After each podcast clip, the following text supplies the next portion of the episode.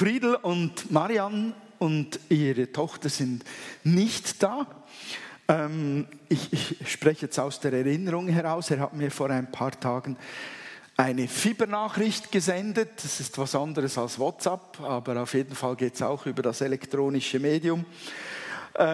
Und dort hat er geschrieben, ich befürchte, wenn ich es richtig in Erinnerung habe, wir sind sonntags nicht da, weil sie in Afrika ihren Urlaub verbracht haben. Und Friedel und Marian kombinieren gerne Dinge miteinander, sodass es eine größere Effizienz hat, das Ganze. Und die hatten doch tatsächlich gemeint, sie könnten irgendwo eine Art Feldbesuch machen in Afrika, wenn ich es richtig verstanden habe, und das mit Ferien verbinden. Und ich habe mir schon gesagt, da hast du den falschen Schuh angezogen. Und er hat dann sich entschuldigt, weil er schrieb, wir müssen noch ein paar Tage Ferien einziehen, weil Afrika uns doch nicht dermaßen erholt hat, wie wir es erwartet haben. Also deshalb entschuldigen wir sie gerne, dass sie nicht hier sind. Und so wie ich Friedel kenne, könnte es sogar sein, dass er diesen Podcast hört. Im Nachhinein oder während dem Einschlafen oder sonst wo. Und wir senden euch ganz liebe Grüße, liebe Familie Zwahlen in die Ferien. Ja, ich habe mir echt überlegt, wie starte ich diese Predigt. Und ich bin nicht der, der oft Witze macht. Ich bin da ein gebranntes Kind. Ich wurde mal in der ersten Pfimi-Gemeinde so richtig angegriffen und fertig gemacht. Sogar die Mitgliederversammlung hat mich dann ertragen müssen, weil jemand einen Antrag gestellt hat, mich für exkommunizieren. Kein Witz, weil ich einen Witz gemacht habe in einer Predigt. Und irgendwie hat das einen tiefen Schaden in mir hinterlassen, sodass ich selten Witze erzähle. Aber ich mache heute Morgen mal zwei kurze. Die haben mir gefallen und ich überwinde da meine seelische Delle. Fragt der eine Kollege den anderen, hast du schon Pläne für deine Ferien gemacht? Sagt er, brauche ich nicht. Meine Frau bestimmt, wohin, mein Chef bestimmt, wann und meine Bank rechnet aus, wie lange.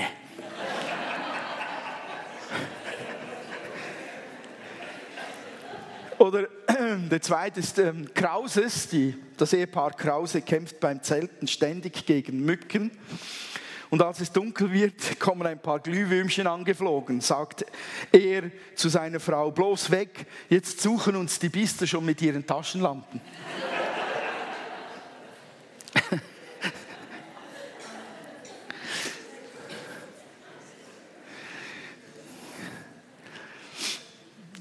Ferien sind wirklich wichtig, sind gut, gibt Zeit auch zu lachen, Zeit zu genießen.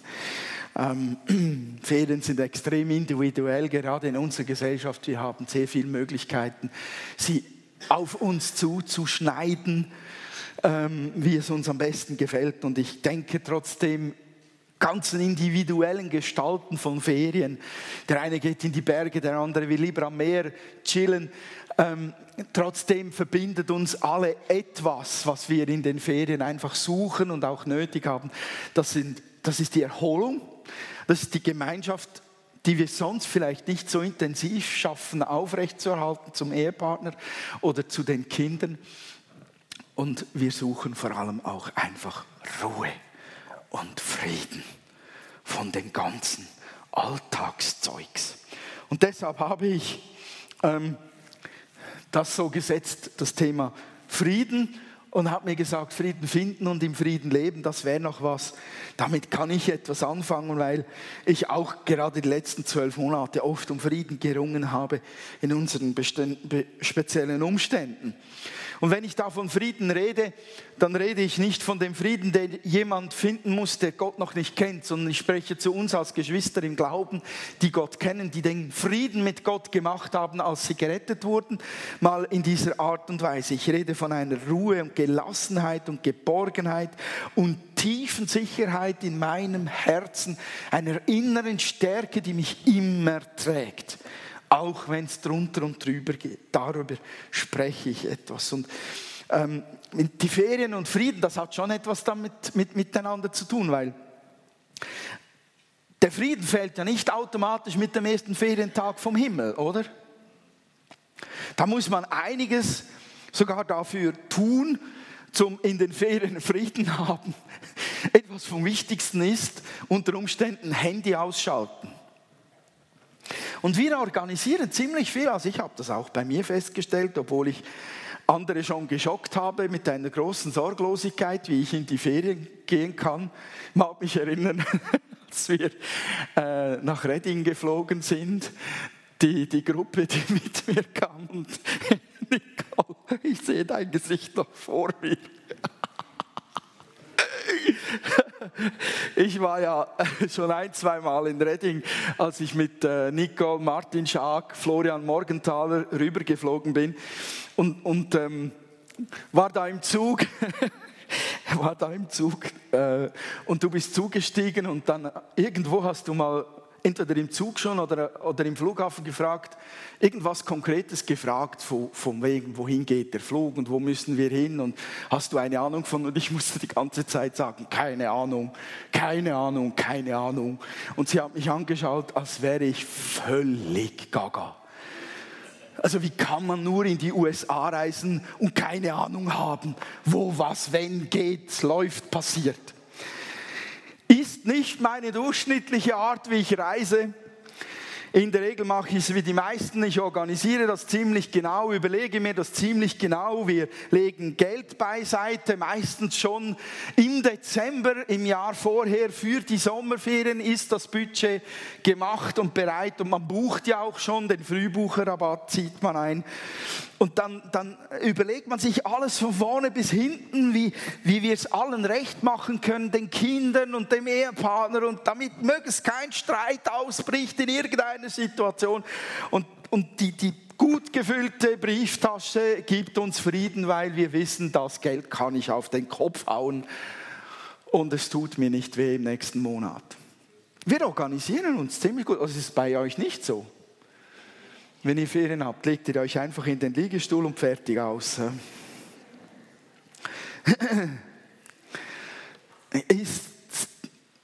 Habt ihr gewusst, dass eine Katastrophe über eine Familie hereinbrechen kann, wenn das Teenager-Mädchen sein Ladekabel für das Handy vergessen hat? Aha. Offensichtlich sprechen wir da dieselbe Sprache.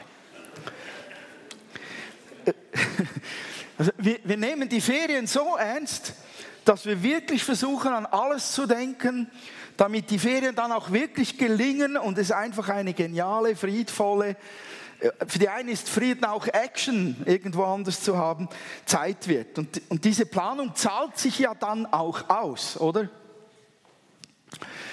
Diese Planung, dieses Rechnen und so weiter zahlt sich aus. Und ich glaube eben auch, dass in unserem geistlichen Leben, wenn wir Frieden leben wollen und im Frieden stehen wollen, dass sich das auszahlt, wenn wir uns das bewusst zu Herzen nehmen. Ich will die Schritte unternehmen, die gut sind, damit ich Frieden habe. Und damit ich ein friedvolles Leben führen kann. Ich glaube, das ist tatsächlich förderbar, planbar und ein Stück weit organisierbar. Sicher ist nicht alles kontrollierbar. Definitiv nicht. Aber die Bibel gibt mir den Eindruck, wenn ich Frieden eingebe in meiner Suchmaschine, meiner Bibel, dann kommen 219 Bibelstellen zu diesem Thema. Und das sagt mir, Gott hat was mit Frieden, und der will mir Frieden geben, wenn ich über diese Bibelstellen schaue. Und ich kann etwas für den Frieden in mir und um mich herum tun. Und es gibt so eine markante Aussage dazu von Jesus, wo er sagt in Johannes Evangelium 16, Vers 33, ich habe euch das alles gesagt, alles, was er seinen Freunden erzählt hat vorher, damit ihr in mir Frieden habt. Hier auf Erden werdet ihr viel Schweres erleben, aber habt Mut, denn ich habe die Welt überwunden. Und Paulus sagt in Kolosser 3,15, und der Friede des Christus regiere in euren Herzen, zu dem ihr auch berufen worden seid in einem Leib, und seid dankbar. Das ist ein Statement. Das ist ein starkes Statement. Friede ist uns verheißen, wir sind berufen zum Frieden. Frieden soll regieren in unserem Leben. Friede ist nicht irgendein Produkt, das uns zufällig mal über die Füße fällt. Der Friede des Christus regiere in unseren Herzen. Gott will, dass wir Frieden haben. Er will, dass wir ruhen können. Das ist keine Nebensächlichkeit in der Bibel. Es geht sogar zentral bei der ganzen Geschichte zwischen Mensch und Gott. In diesem Bruch durch die Sünde wieder darum, wieder zusammenzukommen in Frieden mit dem Vater im Himmel. Das ist keine Nebensächlichkeit. Uns soll es nicht zur Gewohnheit werden, dass wir uns sagen, ja gut, also so ein bisschen Unfrieden ist ja okay und Stress und Stürme und so. Uns soll nicht Angst, nicht Sorge, nicht Schuld und nicht Unsicherheit beherrschen, sondern uns soll der Friede des Christus beherrschen. Das ist Gottes Wunsch für uns, und ich glaube, wir alle leben lieber im Frieden als im Unfrieden. Obwohl man sich so schnell daran gewöhnt, in einem solchen Unfriedenzustand zu leben. Man gewöhnt sich sogar so sehr daran, dass man meint, das ist normal. Bis man dann ein Bild bekommt von vielleicht von Freunden, von einer anderen Familie oder von einem anderen Ehepaar, das total Frieden hat. Man sagt sich, mit denen kann ja noch etwas nicht stimmen, oder? Und das ist mir suspekt. Die haben einander viel zu lieben, viel zu sehr Frieden miteinander. Nein, wir sollten uns nie damit abfinden, wenn wir von etwas anderem beherrscht werden, als vom Frieden in Christus. Das ist nicht von Gott, was uns dann beherrscht. Da sitzt das Falsche auf unserem Herzensthron. Das ist nicht unsere Bestimmung, Unfrieden. Die Bestimmung ist Frieden. Ja, wie führt man denn ein Leben im Frieden, oder wie kann man Frieden erneuern, wenn er vielleicht abhanden gekommen ist, habe ich mich gefragt. Ich habe festgestellt, etwas vom Wichtigsten für mich ist, beständig zu wissen, wer ich bin und darin fest verwurzelt zu sein. Und meine Identität liegt ja in der Verbundenheit mit Jesus, mit dem Vater, mit dem Heiligen Geist. Ich bin ein Kind Gottes. Ich bin sein Sohn, sein geliebtes Kind. Das ist meine Identität. Ich bin sein Gesandter. Ich bin sein Berufener. Ich bin sein Begabter. Ich bin sein Gesegneter.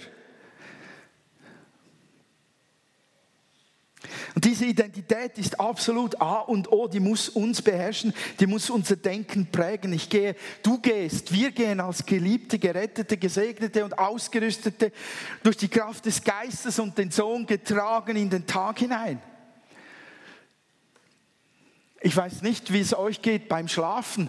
Ich wache oft auf in einem inneren Unfrieden, wenn mir Dinge auf der Seele liegen, die mir zu groß erscheinen, die gewaltig sind, Herausforderungen oder Probleme, die mich bewegen. Ich erwache dann habe ich sie direkt vor der Brust und die Beschäftigten wühlen mich auf, die lassen meinen Puls schneller schlagen und gehen mir ständig durch den Kopf. Und wenn ich es dann schaffe, ganz bewusst mich hinzusetzen und zu sagen, Herr, ich möchte, dass du mich erdest und zur Ruhe bringst, dann ist etwas vom Ersten, was ich höre von Gott her, ist, du bist mein Kind, mach dir doch keine Sorgen, du bist mein Sohn, ich trage dich, mach dir doch keine Sorgen. Hat alles mit Identität zu tun. Wir sind zusammen, sagt der Vater meinem Herzen. Und wisst ihr, dass Identität den Frieden in deinem Herzen mitbestimmt? Und wisst ihr, dass diese Verbundenheit mit dem Vater, mit dem Sohn und mit dem Heiligen Geist am stärksten angegriffen wird in unserem Leben? Wisst ihr, ich komme noch zur Sünde, aber mancher denkt, Sünde ist das größte Problem. Nein, Jesus hat dafür bezahlt. Es ist eigentlich nicht mehr das größte Problem in unserem Leben als Christen. Wie wir vielleicht mit unserer Sünde umgehen, ist eine andere Geschichte. Aber die große Herausforderung ist tatsächlich zu wissen, wer wir sind und darin zu ruhen und darin verwurzelt zu sein und Frieden zu finden. Wisst ihr, was war das Erste, was der Teufel bei Jesus attackiert hat, als er ihn versuchen durfte? Nachdem Jesus getauft worden war im Jordan durch Johannes, wurde er 40 Tage lang unter strenge Diät gesetzt. Vom Heiligen Geist. Der Bibel steht, er wurde in die Wüste geführt und aß nichts. 40 Tage lang. Und dann trat der Teufel zu ihm. Was war das Erste, was er attackiert hat? Was hat er gesagt? Ich habe es natürlich aufgeschrieben, aus der Bibel abgeschrieben. Matthäus 4,4, da trat der Teufel zu ihm und sagte, wenn du Gottes Sohn bist, dann verwandle diese Steine in Brot. Wenn du Gottes Sohn bist, geht direkt auf die Identität von Jesus. Und was war bei der Taufe im Jordan? Nachdem er aus dem Wasser herausgekommen ist, kam für die einen nicht hörbare und für die anderen hörbar die Stimme Gottes und sprach, dies ist mein geliebter Sohn, an dem ich wohlgefallen habe. Identität. Und es kam der Heilige Geist in Form einer Taube auf ihn herab und blieb auf ihm. Mein Gesalbter. Identität. Genau das hat der Teufel angegriffen. Diese Stärke, die Jesus in dieser Identität hatte. Unsere Identität ist umkämpft. Da steht auch in Matthäus 4, 5 bis 6 danach, darauf nahm ihn der Teufel mit nach Jerusalem auf den höchsten Punkt der Tempelmauer. Dort sagte er, wenn du der Sohn Gottes bist, dann spring hinunter. Denn die Schrift sagt, er befiehlt seinen Engeln, dich zu beschützen. Sie werden dich auf ihren Händen tragen, damit deine Füße niemals stolpern. Identität. Und wisst ihr, wann unsere Identität sehr stark angegriffen ist? Wenn uns genau das geschieht, wenn wir hungern und wir können mit einem Gebet nicht einfach Steine in Brot verwandeln, sondern wir hungern geistlich weiter. Oder wenn wir in einer Not sind und wir spüren uns nicht getragen von den Engeln und nicht bewahrt und beschützt, dann geht es gegen die Identität. Da steht doch, da hat doch Gott versprochen, er wird dich bewahren, er wird dich schützen, er wird für dich sorgen. Geht immer auf die Identität. Hat mich Gott vergessen? Bin ich von ihm verlassen? Bin ich nicht mehr sein Kind? Ist er nicht mehr mein Gott und mein Vater? Wo ist er? Geht immer gegen die Identität. Sie ist umkämpft, weil in ihr eine Stärke, Mut und Freude und Geborgenheit und Frieden liegt, die Bestand hat und die gewaltig mächtig ist, uns freizusetzen. Von allem möglichen anderen, was uns sonst so wichtig ist und ausbremst. Diese Identität zu kennen, ist ein Element, das so gut tut. Denn wir werden alle geboren mit der Frage, wer bin ich, wohin gehöre ich, was ist das Ziel meines Lebens, wozu bin ich da? Hat alles damit zu tun, wer wir sind. Dann, ich muss weitergehen, könnte man noch lange darüber sprechen. Das Zweite ist, bereinige deine Sünden.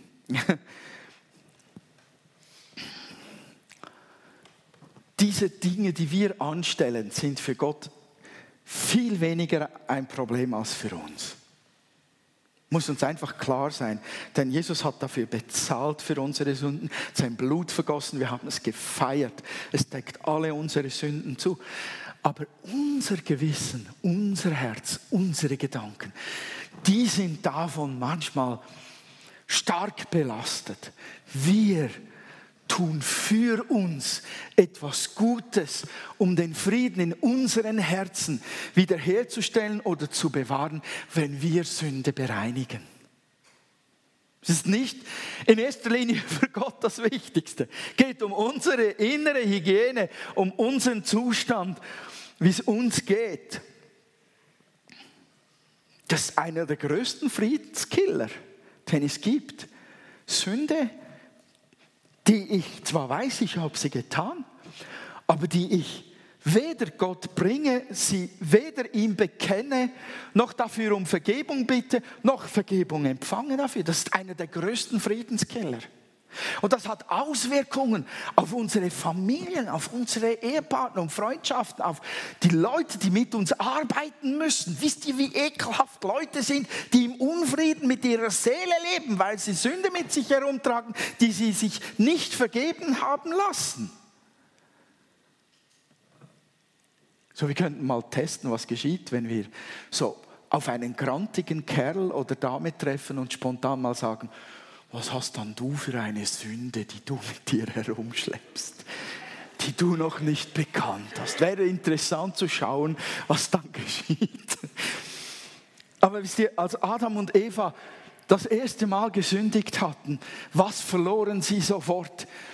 Den Frieden mit Gott. Diese Beziehung ging gleich in die Brüche und sie waren sofort unsicher gegenüber Gott. Sie haben sich in ihrer Unsicherheit versteckt vor Gott, als er wie gewohnt am Abend im Garten spazieren ging und nach ihnen Ausschau hielt, weil er es geliebt hat, mit ihnen zusammen zu sein und zu schnattern und zu ermutigen und gern zu haben und zuzuhören.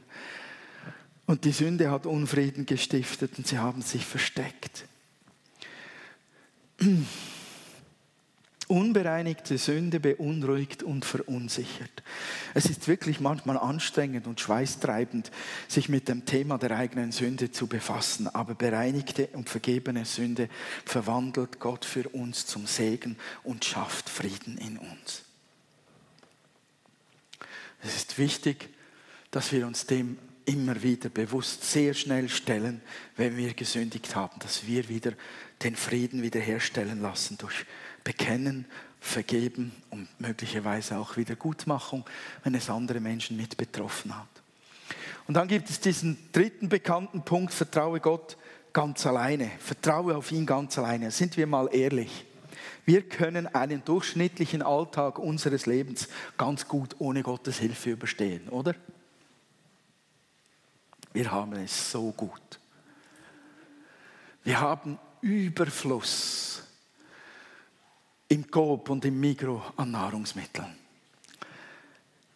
Meine Rahel hat sich verlobt in den Ferien. Und ihr Verlobter ist aus Venezuela ausgewandert nach Italien. Und ihr wisst, was in Venezuela los ist, oder? Seit Monaten leere Geschäfte. Stellt euch mal vor, ihr wollt jeden Tag in den Migros gehen und die Regale sind leer. Die sind leer, da gibt es gar nichts zu kaufen. Auch wenn du noch 1 Million auf der hohen Kante hast, es nützt nichts, weil im Laden nichts herumliegt, das du kaufen kannst.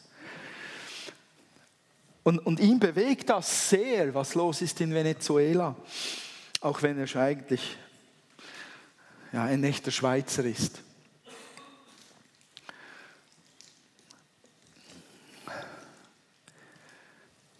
Wir haben so gut.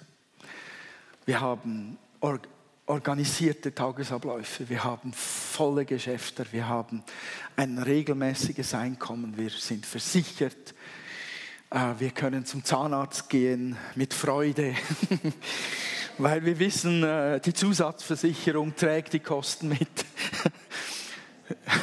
Sorry, ich gehe gern zum Zahnarzt. Ich muss auch dementsprechend selten gehen, aber wir sind doch trainiert über 1000 Bücher und Predigten, die wir gehört haben, im Konfliktmanagement mit anderen. Wir wissen, wie es geht, was wir tun sollen, wenn wir Streit haben. Wir sind so gut drauf. Wir brauchen doch Gott gar nicht, oder? In einem durchschnittlichen Alltag. Ich denke, jeder von euch hat diesen Moment schon erlebt, wo er gemerkt hat, dass alles ist nicht wirklich das, was mir Frieden gibt.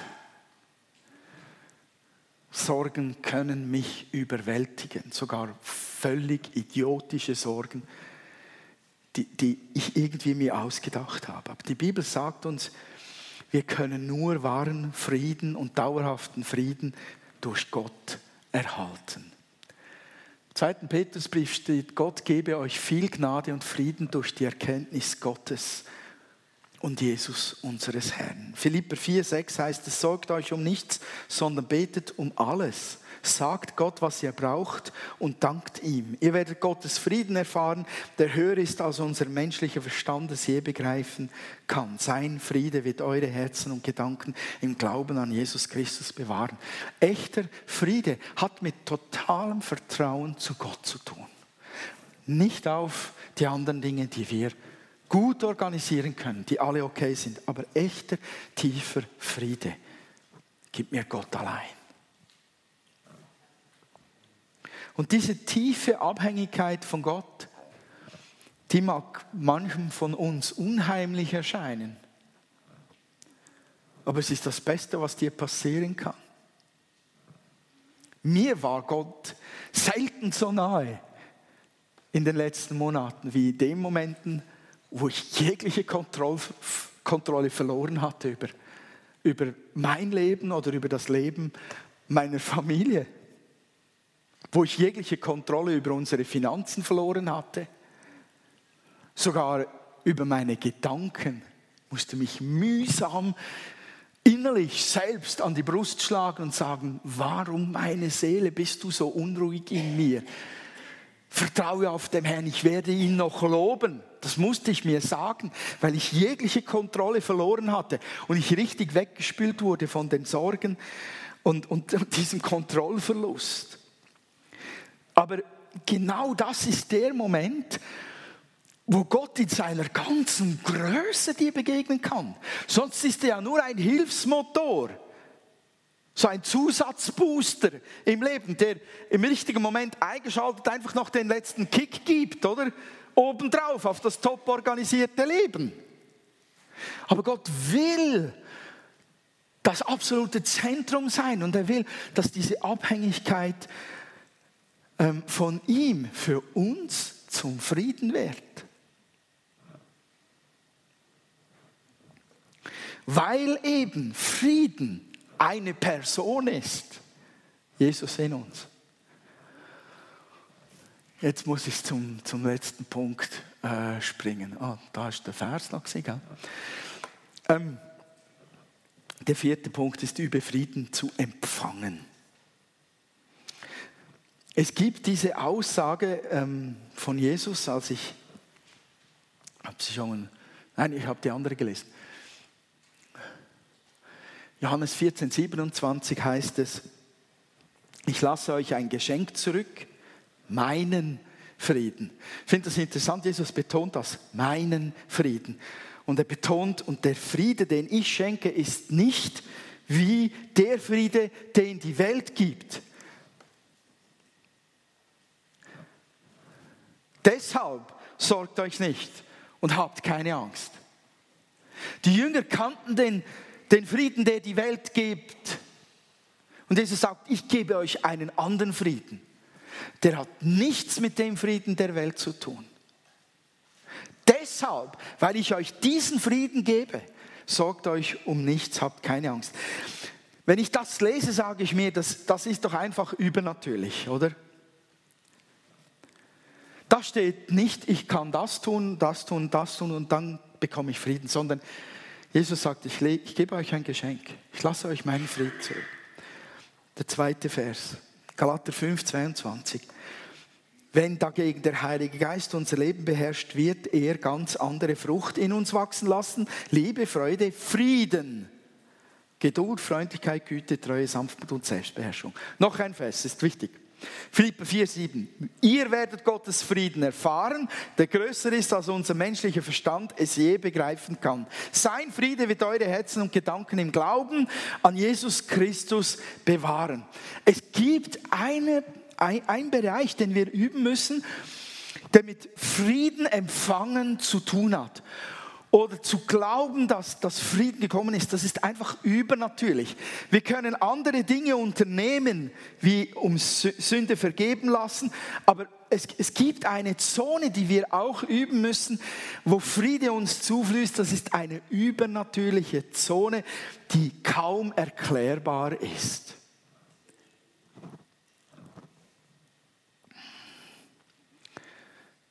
Und diesem übernatürlichen Wirken Gottes müssen wir Raum geben. Zeit und Raum.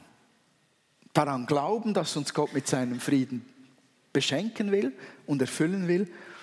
Und die Zeit nehmen, vor Gott zu sein und sagen, Herr, ich weiß nicht, wie du das machst, wie das genau geschieht, aber ich möchte diesen Frieden von dir empfangen, den du verheißen hast. Das ist etwas, das wir nicht kontrollieren können, sondern wo wir uns einfach hineinbegeben und sagen, Herr, ich glaube daran, dass du dein Geschenk mir zurückgelassen hast. Und ich bin jetzt da und möchte Frieden empfangen, deinen Frieden. Und weil dieser Frieden, dieser übernatürliche Frieden eine Person ist, Jesus Christus in mir, gebe ich dir Raum, Herr, ich gebe dir Raum, nimm mein Innerstes ein. Das ist etwas Übernatürliches, worum wir nur bitten können, dem wir einfach Raum geben können, dass wir versuchen können aufzusaugen und zu empfangen. Das ist auch ein Bereich, den wir lernen müssen, einzuüben, damit Frieden unser Leben prägt, dominiert, regiert. Wer hat das schon erlebt, dass er Gott um seinen Frieden gebeten hat und er ist einfach übernatürlich über euch gekommen? Wer hat das schon erlebt? Schaut euch mal um. Wir legen gerade Zeugnis davon ab, dass das übernatürliche Ding funktioniert.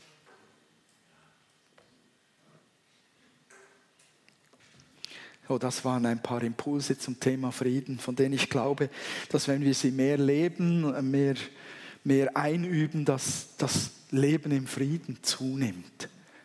Ich wünsche euch dazu von Herzen Gottes Segen. Für die, die schon in den Ferien waren und wieder in den Stollen gehen. Und für die, die noch die Ferien vor sich haben und nicht genau wissen, ob der Flug klappt oder ob nicht doch noch das Handykabel vergessen geht. Der Friede Gottes, der höher ist als alle Vernunft, möge euren Geist und Seele bewahren. In Jesu Namen. Amen.